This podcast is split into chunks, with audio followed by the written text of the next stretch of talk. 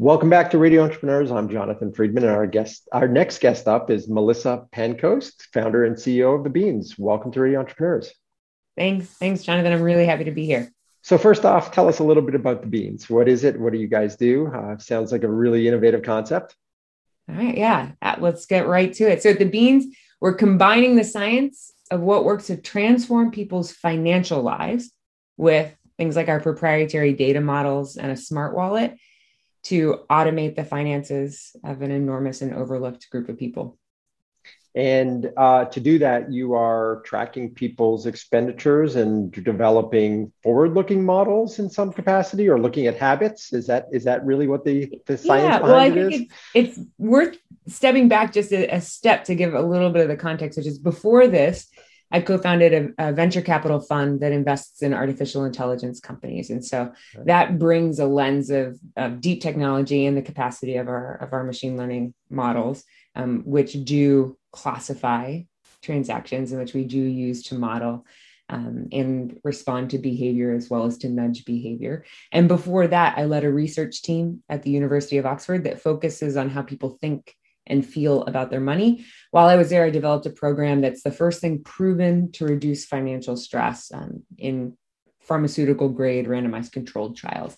And so that's been rolled out all over the world in a physical sense. And at the Beans, we're taking inspiration from that as well as lots of other research about what really works and bringing it to life with, with the kinds of models that you're talking about.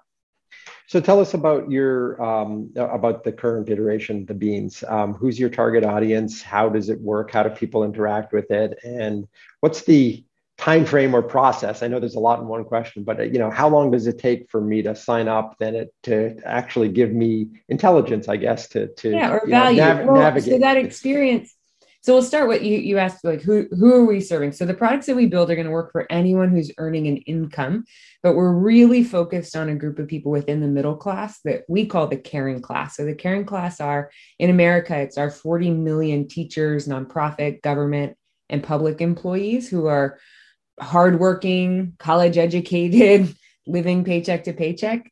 Um, it's the largest and fastest growing segment of the US population. And interestingly, this audience has higher than average financial stress, so more pain per person around their finances. And that's the not, proverbial one uh, getting squeezed in the middle.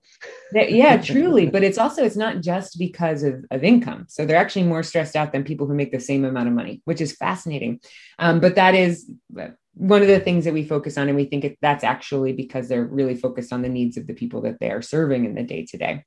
So at the Beans, we hook into your bank account, we analyze your historical earning and spending trends, and we tell you what the exact right next step to take is. And then we automate that step for you. So, in a really simple sense, there's a couple of things that are proven with, with really solid evidence to help you make progress financially. And they are to have a plan for your money, to have some savings, and to spend in alignment with your personality and values. I love that last one because it kind of catches you off guard, right? we're used to a financial system that's very much uh, spreadsheety and very numerical. And this is revealing to us that actually how we, again, think and feel about our money really matters. It dictates how we behave about our money. So have a plan, have some savings, spend in alignment with your personality and values. And so our products are built around that. We connect to your bank account, analyze those historical earning and spending trends, and build you a cash flow plan that's personalized for you.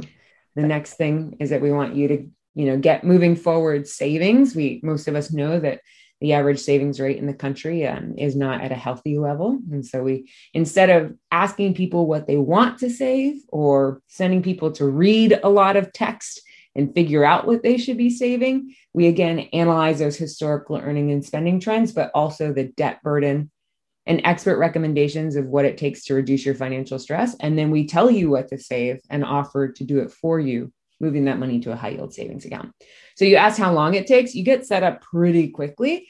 Um, and then we're just working for you month after month as that money is coming into your cash flow plan and then flowing out. And uh, as a user or consumer, am I interacting? It, it, this is all app based. I take it, right? And yeah, it's all app based. We also have it. We've got it on mobile web as well, and um, we really have worked to bring the product to our customers as a, as opposed to having an expectation that they're going to come in and open the app all the time we still want them in there once a paycheck like that's uh, we think very that's what i was curious about is how often do people interact yeah it's good for them but if you think about it you know they, there's a, been a lot of people who have tried to crack the nut of consumer finance and most of them take a financial literacy approach or um, or a tracking approach and they just you know say like we'll build this thing and if you come in and look at it all the time you'll make progress. But what's missed in that is that for a lot of people in our segment looking at that actually hurts and you mm-hmm. don't want to build a product that hurts. You want to build a product that relieves pain. And so we've built systems where we are we communicate positively and proactively and we do it primarily through text message and email so we're reaching out to people, giving them the information they need before they make decisions. Um, and inviting them back into the app. Um, and in those places, we've got really, really high engagement um, over a long period of time. Now, I would imagine that um, everything is customized for the individual. So, take into consideration geography or what they may be spending on rent or things of that nature. So, everything is balanced. It sounds like you're trying to create balance for individuals in terms of how they map out their financial lives. Yeah, I really believe in personalized finance in a similar way to we have uh, the the development of personalized medicine today. And so personalized finance is taking into account the attributes of who you are as an individual, where you are, where you are in your life cycle financially, um, taking all of those things into account. So our models really do the brunt of the work as far as geographic um, diversity and location, but we've been served enormously by having this really tight use case that's represented by the caring class, by our audience that's very focused because they generally earn and spend in similar ways. And they've got really consistent values. And so that makes it easy to do a great job with a small team initially and with a with a large sized market. Uh, so absolutely focused on the on the personalization but sort of like a Henry Ford you can have whatever car you want as long as it's black like we're really clear about the limitations of our capacity at the size of our current team like and that's you know why we're building an adventure back space so that we can actually grow much more quickly but we're clear about what the limitations are um, and the possibility that focus gives us like inside of those limitations. So one of the things we're hearing a lot in the popular press today is, you know, the old notions of, you know, how people are um, allocating spending, you know, based on uh, 40% for living expenses and X percent of it are sort of getting rethought given inflation yeah. and given changes. Um, is that somewhere you guys are working in the background to try and tweak those things? I just love that that's time? happening because a few years ago, so there's a concept called the 50, 20, 30 um, budget. Um, mm-hmm. We don't use the word budget inside of the beans. So that's, I'm talking about something else, not us. Um, so the 50, 20, 30 budget. Like you, have you, developed that causes people to shut down as soon as they exactly. hear budget. Well, right? people don't like budgets. It's all, it's really the difference between an, an abundance mindset versus a scarcity mindset. And like when people are in an abundance mindset, they can do all kinds of incredible things. And when we are operating in a scarcity mindset, we lose capacity, intelligence, reusability. Um, and so as a product, we are working really hard to keep you in that abundant space. So yes, simple things like we don't use the word budget because they suck and, and people hate them. But the 50, 20, 30 budget, which was popularized by Elizabeth Warren and her daughter in a book, which I cannot recall the name of right now, which I find embarrassing. So I apologize. But in, in her book, um, has served many people very, very well, but is coming under fire now because there are, I think, fascinating sites that are showing the modeling of what it would take for someone in our audience to actually live in a 50, 20, 30 model. So years ago, I realized when we were doing our early customer development that that 50, 20, 30 model isn't working. And I would say, like most startups from about I don't know, four or five years ago, we're all using this model. It's very mm-hmm. common. It's on everyone's blogs. Everybody's got it. Yep. And I was modeling the finances of our of our beta testers, of our at that time alpha testers, and I realized that the model is asking you to have 50% of your money set aside for fixed expenses, 20% set aside for your savings, and 30% for your lifestyle. Discretionary needs, right? Yeah, yeah. Um, and what we realize is that that just it just doesn't work. It doesn't add up for people. And re- the reality is that our audience is spending about 11% or more of their monthly take home pay on their student loans alone. Mm. and then add to that the, the credit card burden that the middle class has today. And so instead of having 20% going to savings, we had nearly 20% going to debt. Um, and that doesn't feel good. Right. And so we we developed our own model actually. We call it the 60 40 model um, for, for your cash flow. Simplicity. yeah, it is. Well, and people actually really like that. It's really simple. And we think of it as like your starter plan. This is your tricycle. It's like, let's get you set up and on the right path. 60% of your income goes to what we call fixed expenses, um, and then 40% to flexible.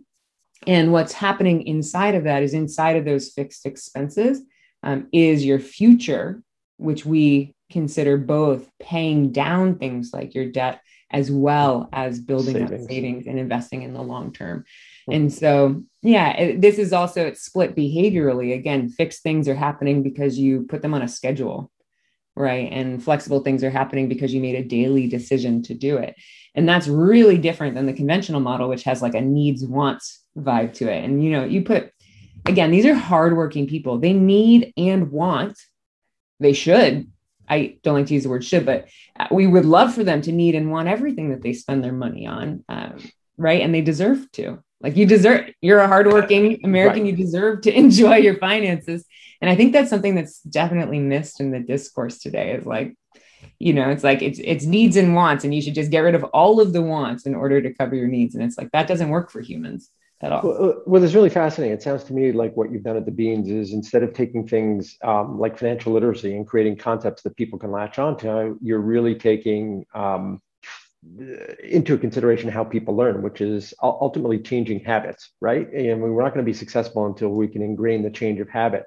And so by by you know using AI and by you're taking the habits and then you're ingraining well, and them I would and reinforcing. Add, I'd add two things to that. I would say, and thank you for giving me the opportunity to talk about this. Financial literacy is proven to not work. Full stop. And it's that's disturbing to me. We live in a country with a month dedicated to financial literacy, where financial stress is the number one and most persistent form of stress in the country. Hmm. Like financial stress. And only getting worse.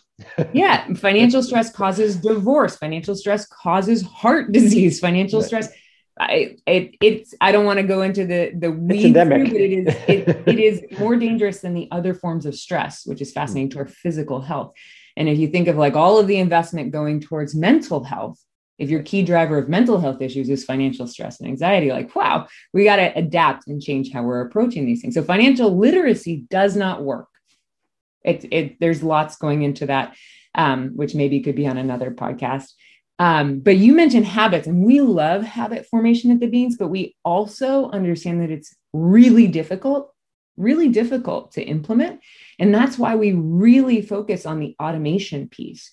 And so I don't actually expect my customers to develop meaningfully different habits.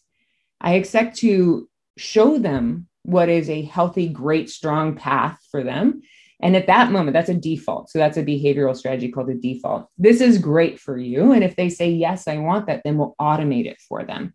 And that automation, I think of as the new discipline. And so we're effectively instantly making a savings habit by automating it. Um, hmm. there's a lot that goes around that to make sure you don't overdo it, which will cause that person to like boomerang, but you set that up for success. And then they've got that habit forever, right? Um, and that's just, you know, thanks to the power of automation, which we really believe in. So there is some that some that can happen um, by moving people and establishing habits. And, and that's where in those daily decisions, you, you do have to change your mindset about how you're spending if you want to make big gains. Um, but in the the bulk of the work has has to do with that, you know, the 70% or 60% side that that's pretty regular and that we can just change automatically. Really really fascinating really wonderful. Um, we don't have uh, a lot of time but just before we do go and would I'd love to get into more of that and perhaps as you said at a later time but uh, yeah. tell us about the path thus far. What's what's the ramp in? What's the scale? How many people are using it? Um, how long is it taking you to get here? That type of uh, yeah I'll say, and I, and I say this and and um, I also wanted wanted to talk just a little bit about the the journey of of women as founders um, our, my, our, our journey, my journey has been long and I don't recommend doing it this way, but I think that everyone's journey is different. And I, I wish that for everyone. Like I want people to have a different experience than I've had. You know, I started running this business at a time before a lot of the infrastructure um, and venture funds and attention even existed about the lack of funding that was going to female founders. Um, I started this with a co-founder, and we split early on. It was very elegant. Everyone around us says like, "Wow, that was that was very smooth." We're still great friends. Um, and the company's in great shape. So, you know, it I've been through a number of stages, like both on the company development side and then also raising capital essentially a little bit at a time over over years. Um, but where we are today is very, very exciting. And so I've got the team in a phenomenal place. We're growing really rapidly. We figured out a distribution strategy that is exceptional. Uh, and um, yeah, things are really working for us. So you asked where we are today. We're we're at about twelve thousand people on the platform. Um, yeah, we're automating a, a, considerable amount of money, and um, yeah, we're having a wonderful time. Wow, wonderful! It sounds like you're in a great place. Sounds like it's been, uh, um, you know, a long path to getting there. I wish you continued it, success. And it has, um, but I'm um, also I'm kind of like coming into that on my own. I, I think there's a feeling. I think it, there's so many things for early, um, the early entrepreneurial journey where you feel ashamed like about something that's happened. And the reality is is like all kinds of crazy things happen to all of us as founders on this journey. And so for me yeah it's taken us a little while to get here but we have learned so much on that journey. And there's really nothing more valuable than the fact that we've we've already we've already tested a lot of things and we know what is working and what isn't. Um, and that is not something that you know that you can usually get um, in this earliest stage of company and and not and not read about it either. The experience is always the best uh, best teacher, really? right? Uh, absolutely. Really? Our, our guest has been uh, Melissa Pancoast. Wonderful to have you on, uh, founder and CEO of the Beans. It's been uh, a, pleasure learning about your company. If people want to get in touch with you, want to engage with you, want to, uh, I guess, sign up yeah. for the Beans, what's the best way for them to do well, that? yeah. So if you want to get in touch with me, drop me an email. I'm Melissa at thebeans.io. So that's M E L I S S A at thebeans.io. If you want to try out the product, it's available on the App Store. It's also available on mobile web, but only through our partnerships. So if you are uh, responsible for a large number, um, even a small or medium number of teachers, nonprofit professionals, uh, healthcare workers, or um, or or public employees, you know, also get in touch because we'd love to bring the beans. Wonderful. So, you, so you have a real partnership program uh, geared towards corporations. Yeah, and, and you know, I know that we're right at time, but that's I would say the thing that I'm most excited about right now, we've effectively we're serving the largest employer of teachers in the country. So we've partnered with the National Head Start Association. Hmm. They've got about 300,000 teachers and staff.